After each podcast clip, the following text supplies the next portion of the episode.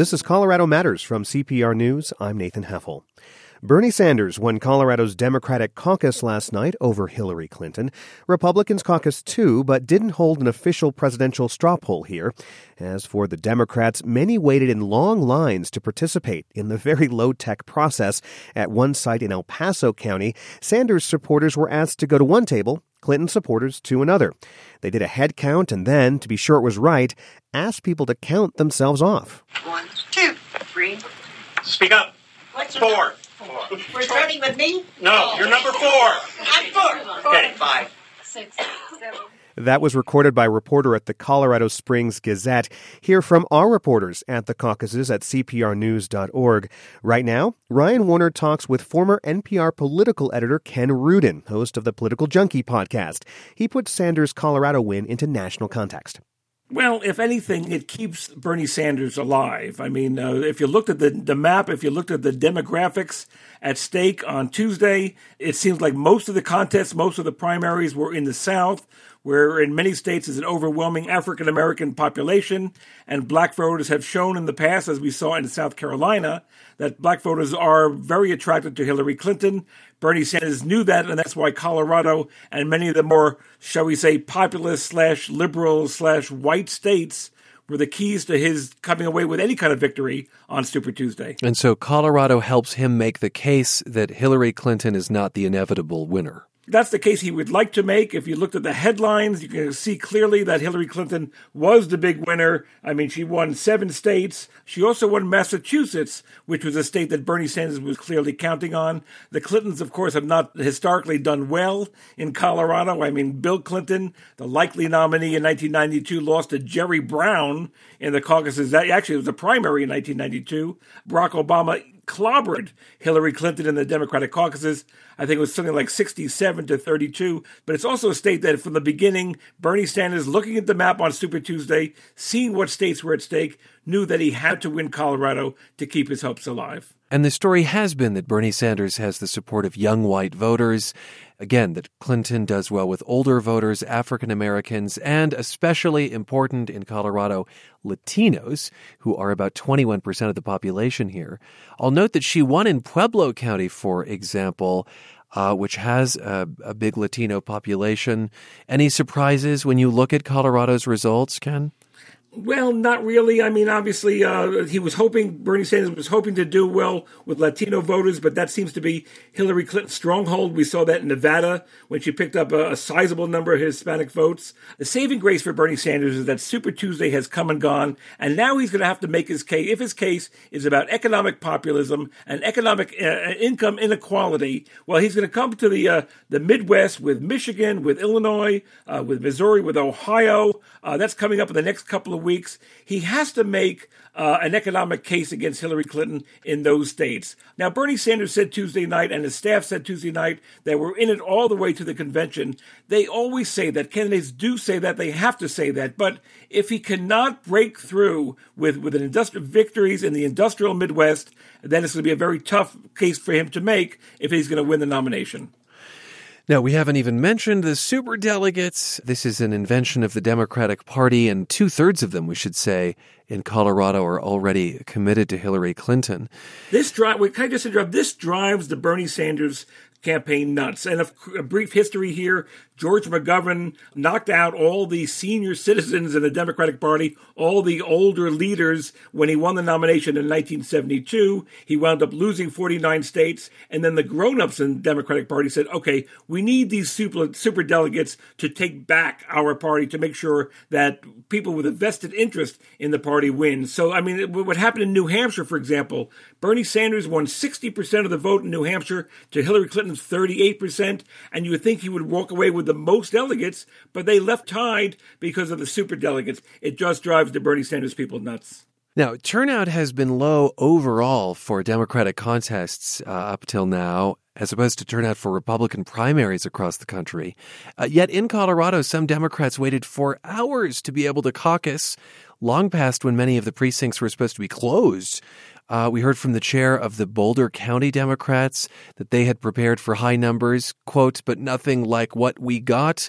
CPR's Jenny Brundin observed caucuses at East High School in Denver. Each classroom you went in was filled with, I would say, between 150 to 200 people, shoulder to shoulder, standing on desks. There was literally no room to sit down and they opened up windows because it was getting really stuffy and people weren't able to breathe. They were telling me that they had never seen this many people turn out in a caucus. The head of the Colorado Democrats tweeted last night that the party surpassed its 08 caucus attendance. I just want to point out an interesting storyline in Baca County in the southeast corner of the state. 47 people caucused in the Democratic uh, event there. And the winner was not Sanders nor Clinton, but uncommitted. Uh, and, and to the Republicans, then. As we said, party leaders here decided not to hold an official straw poll, but voters could not resist talking about the presidential candidates anyway. And at one caucus site, not a large one, uh, a church in Englewood. They took a poll anyway. Uh, Marco Rubio won there, we should say, but frontrunner Donald Trump was the biggest topic of conversation. He's not presidential material. He's a dangerous man. I just like his guts. I like his umph. I just like it. I just like that. He's a buffoon.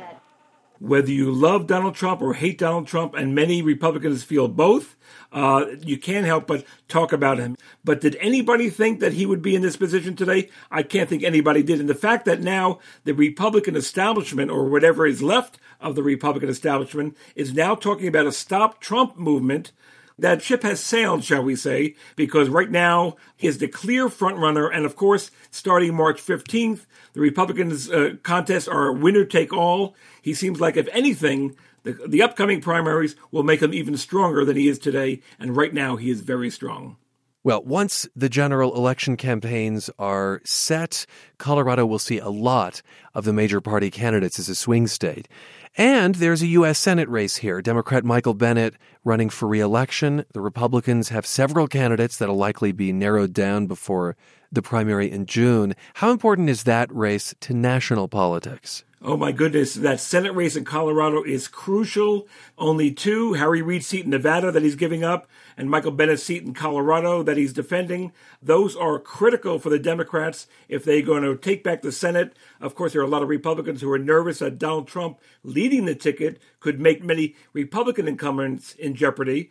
I, I assume that many establishment Republicans would, would rather sit home or vote for almost anyone else than Donald Trump. But having said that, he has surprised us all along. For all we know, he could cause an increase in voter support. I mean, there's no way to predict what's going to happen, but right now, there's a lot of uh, nervousness on the Republican side, especially their hopes of holding on to the Senate. Thanks so much for being with us. Ryan, thank you so much for having me. Ken Rudin is the former political editor at NPR and now hosts the Political Junkie podcast. He spoke to Ryan Warner. Find a link at cprnews.org. This is Colorado Matters. You're back with Colorado Matters from CPR News. I'm Nathan Heffel. In most cases, police officers should not have to let people know they're being recorded on a body worn camera. That's one in a list of recommendations Colorado lawmakers now have from a group of law enforcement, public defenders, open records advocates, and others. Colorado lawmakers asked them for guidance because as more police departments in the state get body cameras, Colorado still has few laws governing how they're used compared with other states. Colorado's head of public safety, Stan Hilkey, chaired the group, and he joins us now. Welcome. Good morning. Thanks for having me. Uh, let's talk about that recommendation to not require notifying people they're being recorded. Why not? Well, I think the uh, there are other states that have a sort of a two-party consent r- rule or law, and, and Colorado is a one-party consent law, so it's sort of consistent with Colorado law. If one party knows they're being recorded, there's no consent required.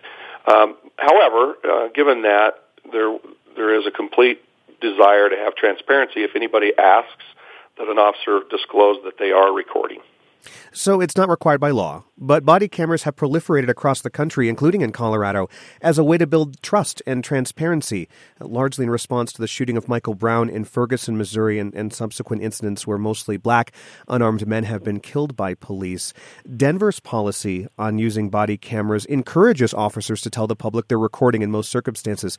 Do you think by uh, not notifying people they're being recorded, it undermines the effort to build trust? Well, I think that that would be one argument for uh, you know making that notification. Another argument against it is that it may have a chilling effect on people's willingness to talk to the police officers. So there's you know throughout this study and throughout uh, considering body camera use, you know there's there's pros and cons to each. Now, why would it would, would encourage people not to be open uh, with the police officers if they know they're being recorded? Uh, well, I think that there's probably plenty of examples where people uh, may be reluctant to talk if they know that they're that they're being recorded. Um, certainly, we know that there are times when people are traumatized through events and they don't want that trauma, you know, to be recorded forever. Um, th- that would that would be an example all the major front range cities have body cameras now, including Denver, or will in the next uh, few months. Altogether, more than a quarter of the state's police departments have them. I want to look closely at the other recommendations from your group. Uh, they focus on when the cameras should be turned on and off. And the group recommends officers manually turn them on at the start of an encounter that's related to an investigation. Why not keep the cameras on all the time, or, or even have them automatically turn on instead of the officer initiating that process? most of that is out of practicality. The the amount of data that it that will be required if you turn it on at the beginning of the shift and turn it off at the end of the shift is is staggering. Uh, you know, one local police department did a, a study on that and figured that it would take at least a terabyte of data storage every two weeks, and that's a you know smaller department. So there is there is some logistical and practical um, implications of that, and I think also, uh, even the ACLU, who initially uh, made a recommendation that all cameras should be turned on at the beginning and the, at the end of the shift, relaxed a little bit, understanding that there are times when they when they may not need to be turned on or that they could be turned off um, to try to protect the privacy of individuals that might be crime victims or during uh, places where there's a medical setting or within schools. So you know, there's there's both a privacy issue and a, a, practical issue with the amount of data that would be required to have it turned on that often. And your group does recommend that cameras be turned off when interacting with victims or witnesses who want to be confidential or, or confidential informants. Are those conditions important to make sure uh, witnesses come forward, for example, and victims feel they can tell their stories when those cameras are not on? Yeah, we we believe they are important, uh, and that's why there are some guidelines about when they should be turned off, when when consent is required, when when notification should be required. And uh, you know, we had victims representatives on our committee that uh, that that advocated for that with regards to the ability of victims to not have this secondary trauma, um, you know, from from being recorded when they didn't want to be recorded. Ultimately, though, an, an officer would have discretion to decide whether to record or not. According to two members of the study group we spoke with, uh, Lone Tree Police Chief Jeff Streeter and victims advocate Sterling Harris. Um, I wonder then, when the law enforcement benefit of recording a conversation would be more important than protecting a witness, uh, for example, help me understand that scenario. Well, you know, they, this is one of the challenges I think when we're doing these recommendations is you can't think ahead of every type of event. Mm-hmm. The group recognized that officers are placed in very complex critical uh, situations where critical thinking is necessary and did not want to box them in. But there are times that the group thought of that where a recording may need to be kept on. Uh, if a victim is is uh, so traumatized that they're unable to tell that story later, or they felt like you know there was a need to record it, um, despite it being one of those kinds of situations where it would normally be recommended to be turned off. We we just wanted to make sure that we recognize that police officers are critical thinkers and they have that ability if needed. But also, this policy gives them those guardrails you know, it's very clear that uh, we want to respect crime victims or respect people who wish to report anonymous information and cooperate with police, or you know those kinds of of, of events, uh, we we needed to make sure that we didn't write a completely um, you know restrictive policy. I see. This is Colorado Matters from CPR News. I'm Nathan Heffel. I'm speaking to Stan Hilkey. He's Colorado's head of public safety. We're speaking about body cameras and recommendations from a group that he chaired. Uh, the last recommendation deals with one of the biggest concerns we heard from community members when we reported on body cameras last summer what to do when officers don't comply with a body camera policy or a department doesn't set a policy for using them. This group recommends leaving it up to each department, local control, uh, essentially and that the department could choose to use civil or criminal penalties or some sort of internal discipline. We talked with Lone Tree Police Chief Jeff Streeter, who was a member of the study group. This is a mutual trust thing. I mean, I I need the public to trust in the fact that I, as a chief, am going to hold my officers accountable to this policy, and that's kind of where we left it. Agencies kind of have that control to hold their folks accountable. He added that the Lone Tree uh, Police Department has body cat has had body cameras since late 2013. He hasn't had to reprimand an officer for failing to use the cameras appropriately. Was there unanimous support for this among your study group to leave it up to individual departments to set penalties? Yeah, in fact, all of our recommendations were uh, either unanimous or nearly unanimous uh, at the end. And in this this particular uh, piece was was I think we we heard also the same thing that you talked about. There, you know, people were concerned that there was going to be misuse or failure to comply with the policy. And there's a couple of different remedies for that, and I think that was really trying to answer that question. The the evidence may not be admissible in court. Um, the there is actually the opportunity, uh, you know, to to have a criminal charge of official misconduct for failing to or violation of any statute or lawfully adopted rule or regulation in uh, respect to the office. Those are those are some opportunities for uh, legal remedies should that happen. The other thing is, is that just like uh, Chief Streeter talked about, you know, most agencies have this internal administrative component that they can uh, hold officers accountable, and and you know that that piece is part of that trust as well. And yet, as I said anecdotally, this was the most common concern we heard from police watchdogs and the public last summer that officers wouldn't use body cameras appropriately. Here's Christy Martinez, who sits on the Human Relations Commission in Pueblo. The only problem with body cams would be things where humans are involved, which is having the discretion to turn it on or not turn it on. And then the other issue is, you know, we're just starting to see how would a citizen gain access to those? Are those things that would be made available? Why not get more specific? If, if there could be some benefit in terms of broad public trust to say the state has a law detailing what happens when officers don't turn their cameras on appropriately. Well, I think certainly that would be um, a new law and up to the legislature to, to contemplate for yeah. sure. So, and I want to get to Christie's second point. Uh, there, there, are a lot of questions about body cameras that this group did not address. You focused on a narrow list of questions that lawmakers put in the law last year. I want to ask you about one of the other questions lawmakers have also brought up. When the public should have access to body camera recordings, uh, as the top public safety officer in Colorado, what do you think, uh, when do you think, rather, they should be made publicly available? Well, that was a that was a big uh, part of our, our discussions and a pretty robust debate within the group. And uh, you know, we had uh, people, uh, freedom of information advocates on the group, and that's why we had them there. We wanted mm. to hear that piece.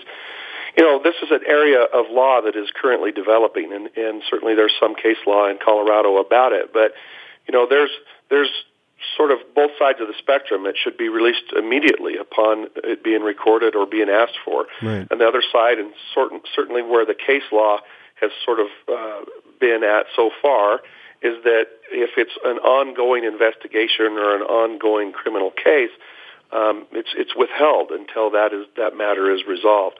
We've seen that here in Colorado with respect to some of the events that have been in the news, where uh, we, you know a video is known to exist but not released because of that pending investigation or or pending criminal charge. Uh, what we also see is that once that matter is resolved, there's a decision whether a charge occurs or the investigation is complete.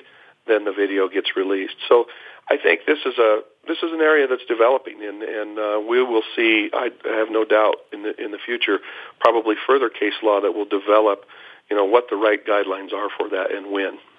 I want to move outside of the specific recommendations uh, finally. The report lists a bunch of advantages and drawbacks of having body cameras in a police department, and I'm curious where you stand on their use generally. Uh, do you think they're undoubtedly a net positive or net negative for public safety?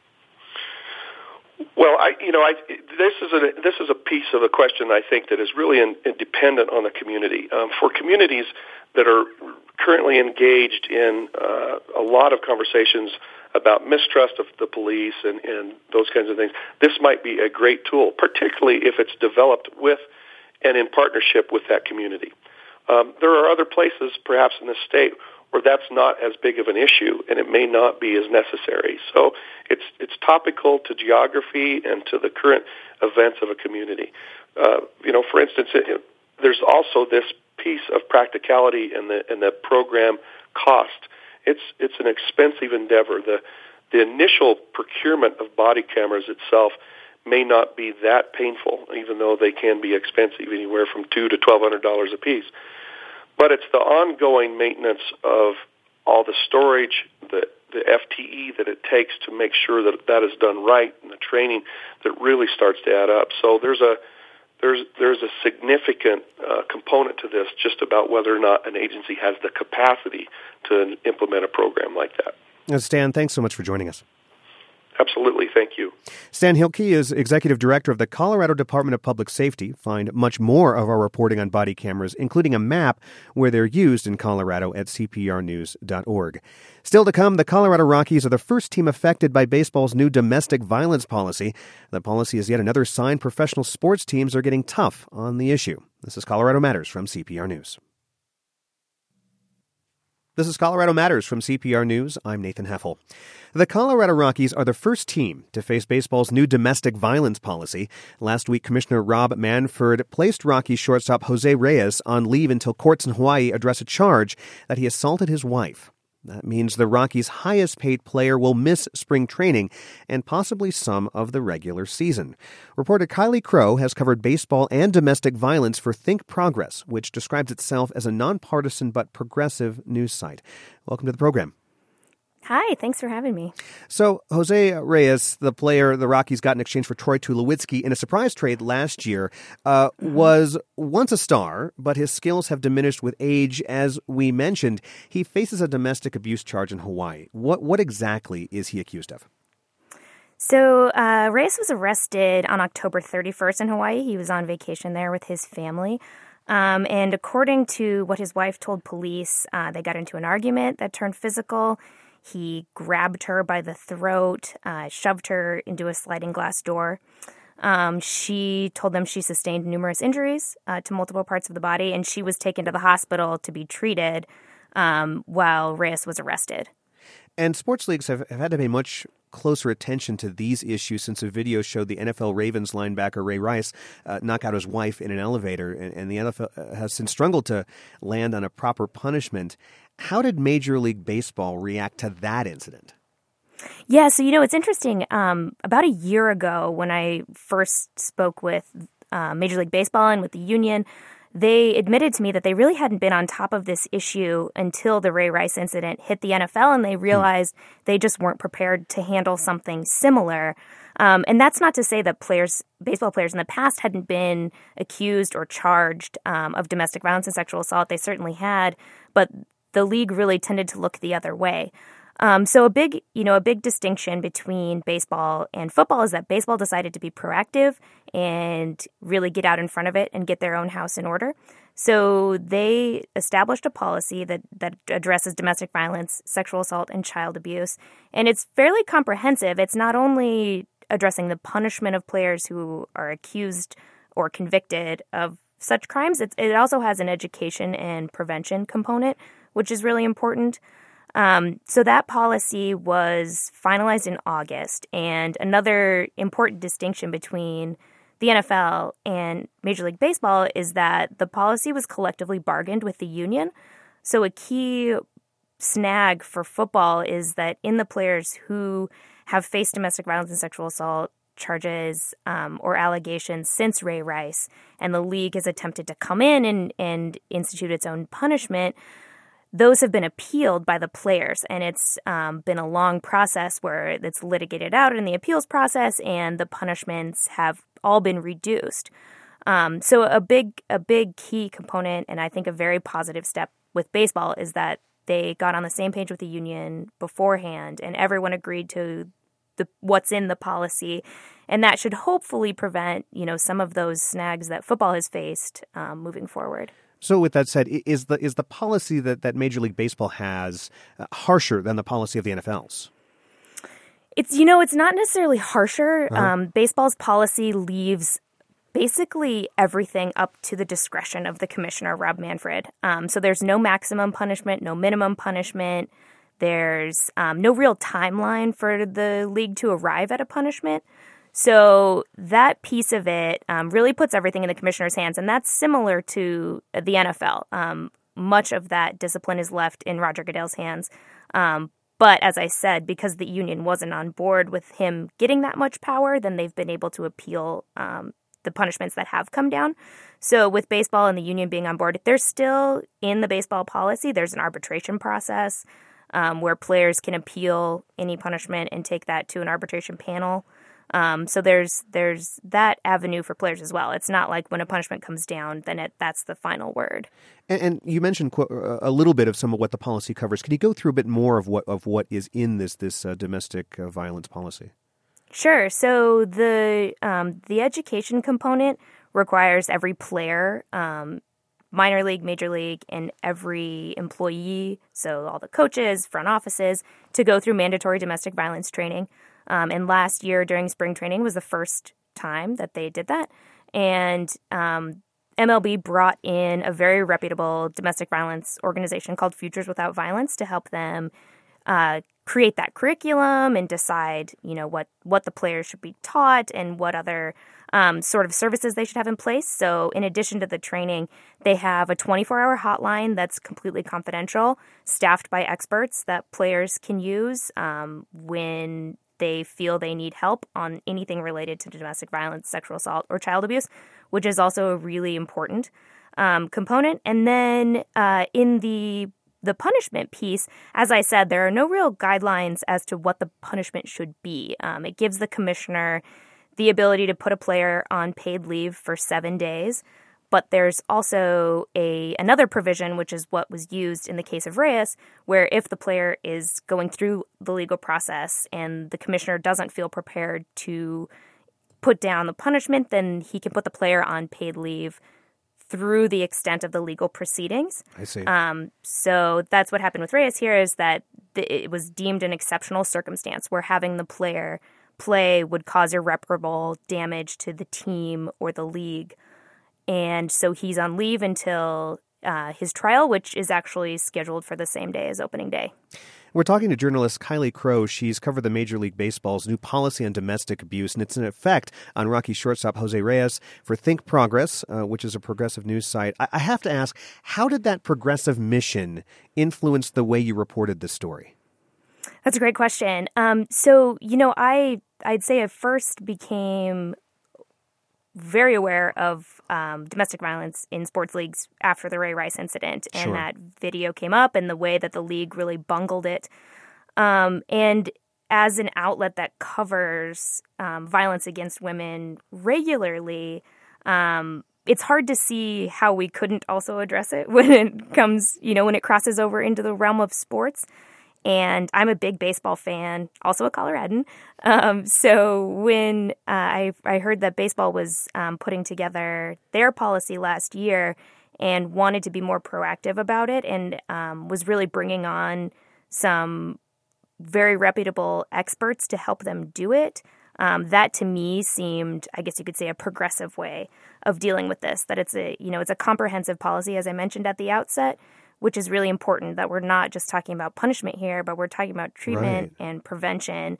And um, to me, that's really the most progressive piece of this. So you talked to top officials with the MLB and its players union as you Mhm. reported on this policy. Why do they think it's important to punish players on top of any punishment they got from the justice system? So they as they said to me they didn't want to be they didn't want their hands to be tied by the justice system they wanted to be able to issue punishment and also prescribe treatment outside of the justice system.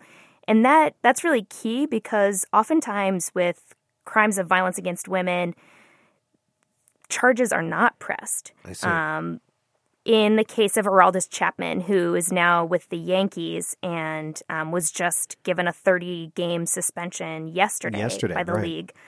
Um, charges were not pressed in that case, and police in Florida who came to the scene said that there was conflicting reports from Chapman and his girlfriend and a driver who was also there at the scene, and it, there wasn't sufficient evidence for them to press charges.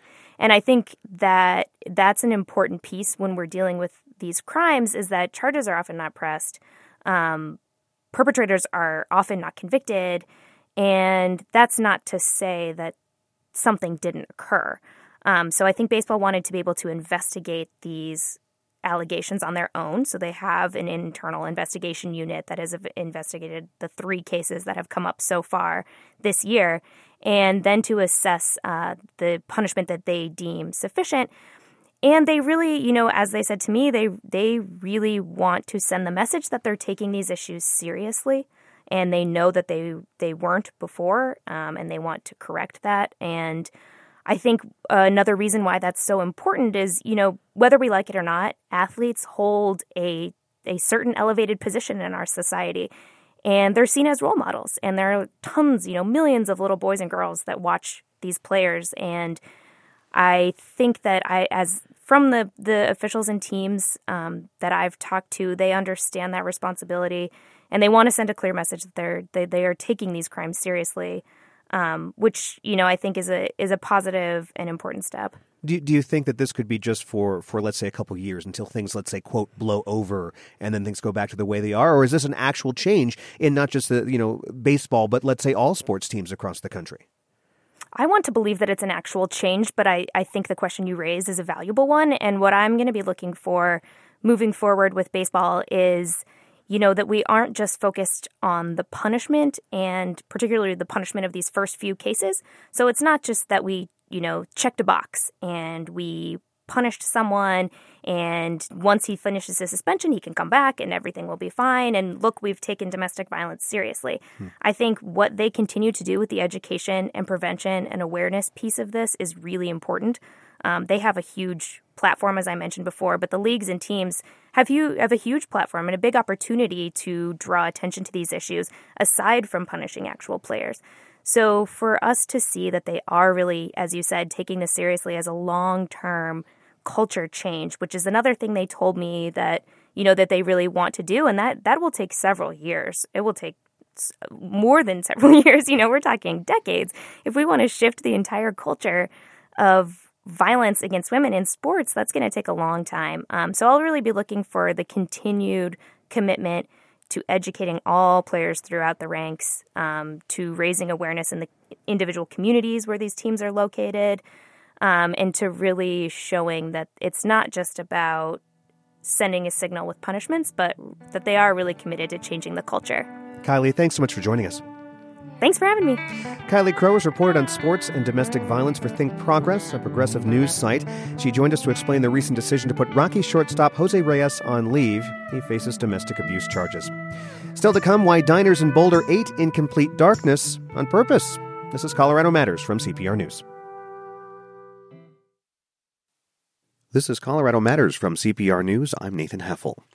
Pitch black darkness. That may not sound like an ideal way to eat dinner, but at the Blind Cafe in Boulder last fall, dining in the dark was the backdrop for a social experiment. We sent our producer Stephanie Wolf to check it out. Hey guys, how you doing? Good. My name is Rosh. I'm the founder of the Blind Cafe. Really excited to have you guys here. Um, I'm gonna make a few announcements so we can get you guys into the dark.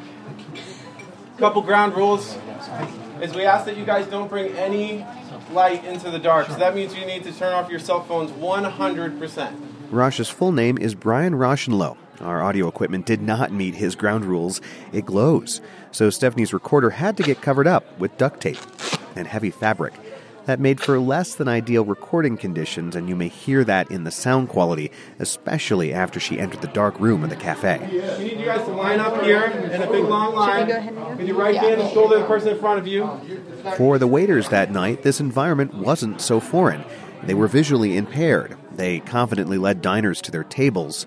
The Blind Cafe includes dinner, dessert, and live music, all in pitch darkness. It now tours the country, popping up in cities including San Francisco, Austin, and Chicago. This event was at a chapel in Boulder. Here again is Brian Rauschenloh. We actually started it here, uh, upstairs, in the upstairs chapel, uh, five, almost six years ago.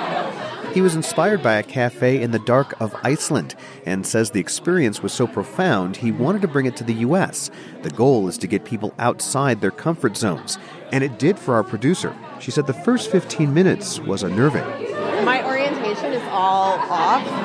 Another goal is to help people understand what it's like to have poor or no eyesight. At one point, diners asked the waiters questions like how they read people when they can't see their faces. Server Greg Hill. Well, I think we read expression as blind people through like the tone of the voice and through like a vibe that somebody send, sends off, right? So you can sort of tell if somebody's like uptight from how they're speaking or a particular like feeling you get from them.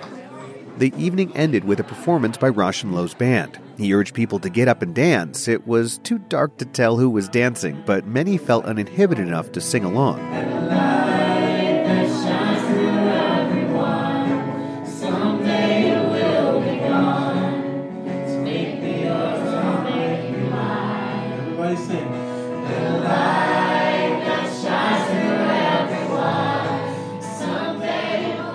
And thanks to producer Stephanie Wolf for that look inside the Blind Cafe last fall.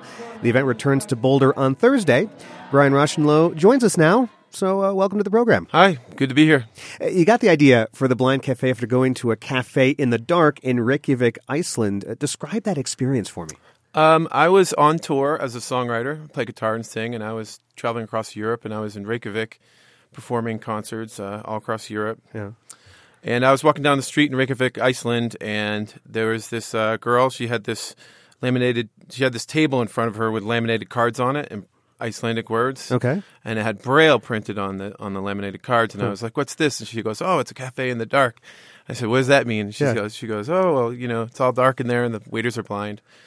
So I had to pay for whatever I wanted outside in the light Before you And went she- in. Yeah, Yeah. And, she, and she gave me a little card with the word coffee on it with the braille, and I was supposed to give that to the blind waiter when I got inside.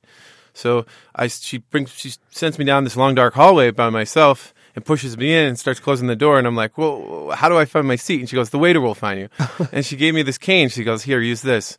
So she closed the door, and I'm in this long dark hallway, and it's really, really dark. And I start making my way all the way down the hallway using the cane against the floor, how I've seen blind folks do it before. And I open up another door, and it would turn. It was just completely pitch dark. It was almost like jumping into cold water. That sense of like, you know, like a shock. Um, everybody's chatting away in Icelandic. There's dishes clanking everywhere. Um, I literally couldn't see anything. After I had a moment of kind of panic, I thought, okay, I can do this. So I use the cane and I start scraping across the ground and I go into the room. And I bumped into this table. I could tell that there were people at the table. I asked them if there's any extra chairs. And they said, we don't know. It's dark. It's pitch black. Yeah. exactly, yeah. So I ended up hanging out in the dark with these folks that um, for a couple hours. And I had no idea if they were tall, black, white, in a wheelchair, or blind. So it was like this amazing opportunity to meet people socially without my visual conditioning.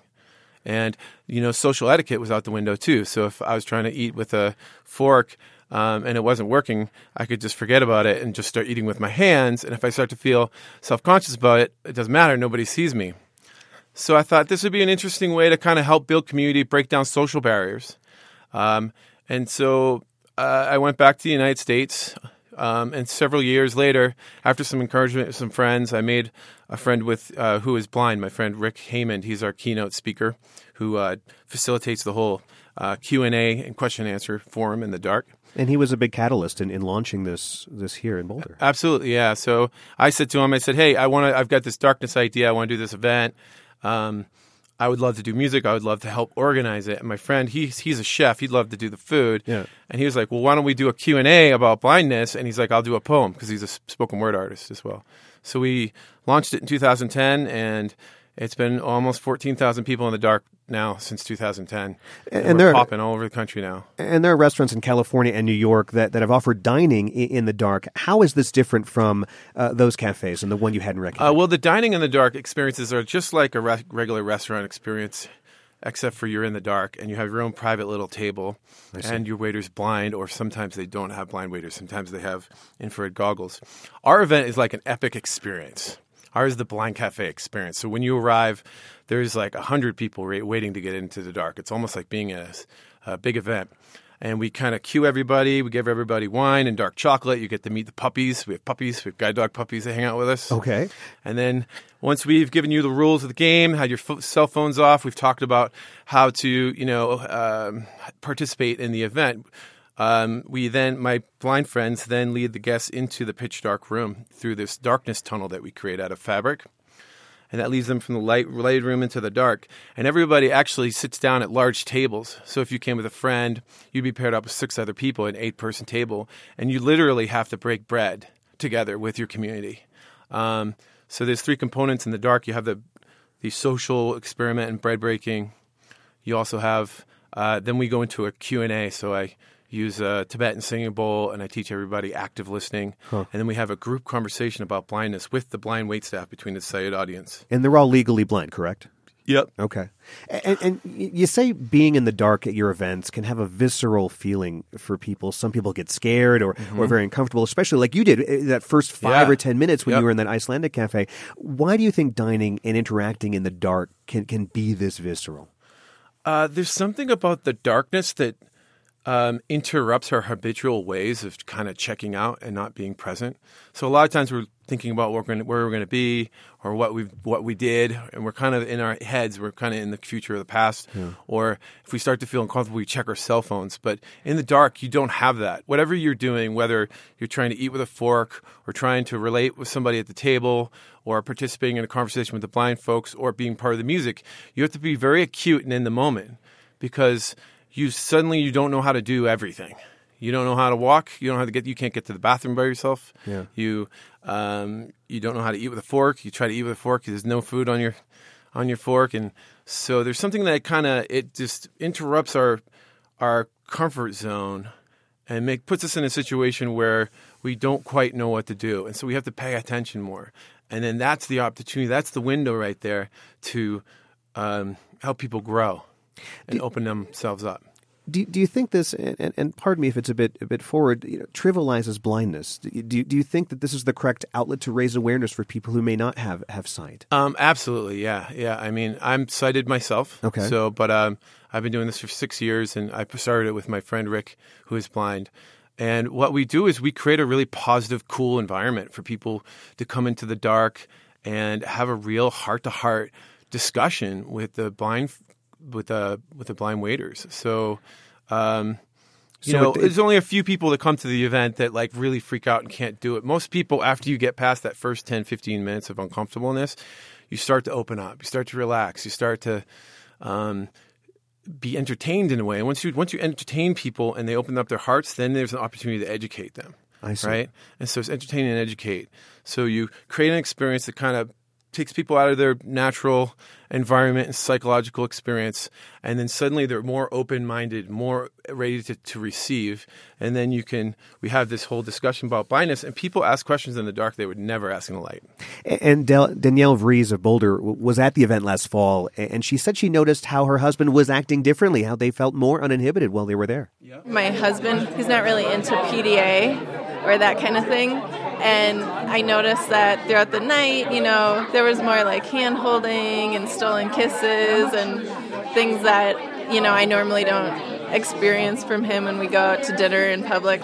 And, and you said you've heard similar responses to that before that that uninhibitedness, that ability to then open up and have these discussion discussions about you know blindness and and, and, and and living in that type of world. Absolutely, yeah. I mean, in the, especially in the music. So, you know, in a live concert, everybody's kind of checking their cell phones, or if you feel emotionally moved by a song, you might tear up a tiny bit, but you're going to kind of, you know, be a little straight, and you, you, uh, in the dark, you can just ball your eyes out. You can start singing at the top of your lungs. And we heard that in the- you in the know, piece and before. rather in a lighted room, you'd be more self conscious about how other people see you.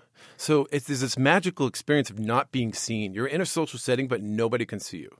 It's this. It's almost like we all have the same superpower. It's this really uninhibiting experience. I, there is a, a, new blind cafe program called Couples in the Dark. Uh, what happens during that event? Um, well, we, that's a pilot. We've piloted uh, that program twice now, and we've been doing it in San Francisco. So that's where we partner with a clinical psychologist, a uh, relationship therapist in San Francisco. And in that program so far, instead of having 50 to 70 people in the dark for like a big social dinner experience, mm-hmm. it's more like uh, six to eight couples, and we create these little nests on the floor, but it's all in the dark. You can't see anything. And we give them their picnic baskets, and then they have flowers in there, and they have like wine and mason jars with wine and water, and they have these courses in there. And we had them feed each other, and we have them pretend that they're picnicking somewhere in the world, right? And then that's how we reference them. And then that's the first half. We kind of go through this whole sensual eating experience, and then we have a heart to heart discussion as a group where everybody shares their wisdom and biggest challenges around relationships and tries to offer things. So it's not like we're a guru and we're like, this is what you should do for a relationship. We actually facilitate a group wisdom experience in the dark. And you're also collaborating with universities, I've heard. Yep. So we're doing Stanford University in April and uh, California State University in April as well. Um, We've had them reach out to come out and do all sorts of programs for them um, around, uh, you know, disabilities awareness and you know diversity. Um, there's we're barely touching the surface of what we can do with the Blind Cafe. Yeah. So, is it really about opening up your heart and opening up your mind, but but then also uh, uh, raising awareness about about people who who have lost their sight or are losing their sight? It's kind of this balance that you're playing. Is that right? Yeah, it's a little bit of both. So, okay. the Blind Cafe is not a blind organization necessarily. We're using the darkness to create positive and social experiences, to see how we can open up and learn more about each other without our visual conditioning, our social etiquette, and our cell phones. Because we're just, people are just starving to f- feel real, connected, intimate um, connection. Right. You know, we go to the coffee shop and everybody's on their computers and everybody's on their phones and everybody's kind of afraid to talk to each other. You know, and it's safe to just have my music on when I'm in the coffee shop. Here, you're in, for two hours in the dark. You don't have your phone on. That alone is life changing for people nowadays. Thanks for joining us. Okay. Brian Rushlow is founder of the Blind Cafe, which returns to Boulder's Wesley Chapel this weekend. And from dining in the dark to dancing in the Dark. Denver based Control Group Productions is an experimental performance troupe and it explores the idea of dance without visibility. In its latest production, Dances Meant to be Viewed in the Dark. Artistic director Patrick Mueller says he was inspired by CPR's Radio Dances. The 2014 project challenged Colorado dance companies to envision a traditionally visual art form for the radio. Mueller says he thought about how sound or even touch can create pictures in our heads. Our relationship with darkness is very primal. We are seeing our memories, we're seeing our imagination, what we project into the space around us when we're in the dark. Though this won't be in total darkness, Mueller says the dancers perform in dim lighting and even wear headlamps at times. Also on the bill, a work called Cave by Boulder dancers Lauren Beal and Brooke McNamara. The two dances will be performed simultaneously in adjacent rooms. Performances are Friday and Saturday at the in- Integral Center in Boulder. You can catch the production in Denver on April 8th and 9th. Find more information at cprnews.org. And that's our show for this Wednesday. Ryan Warner will be back tomorrow. Thanks to Stephanie Wolf, Michael Hughes, Matt Hers, Andrea Dukakis, Sam Brasch, and everyone at Colorado Matters. I'm Nathan Heffel. This is Colorado Matters from CPR News.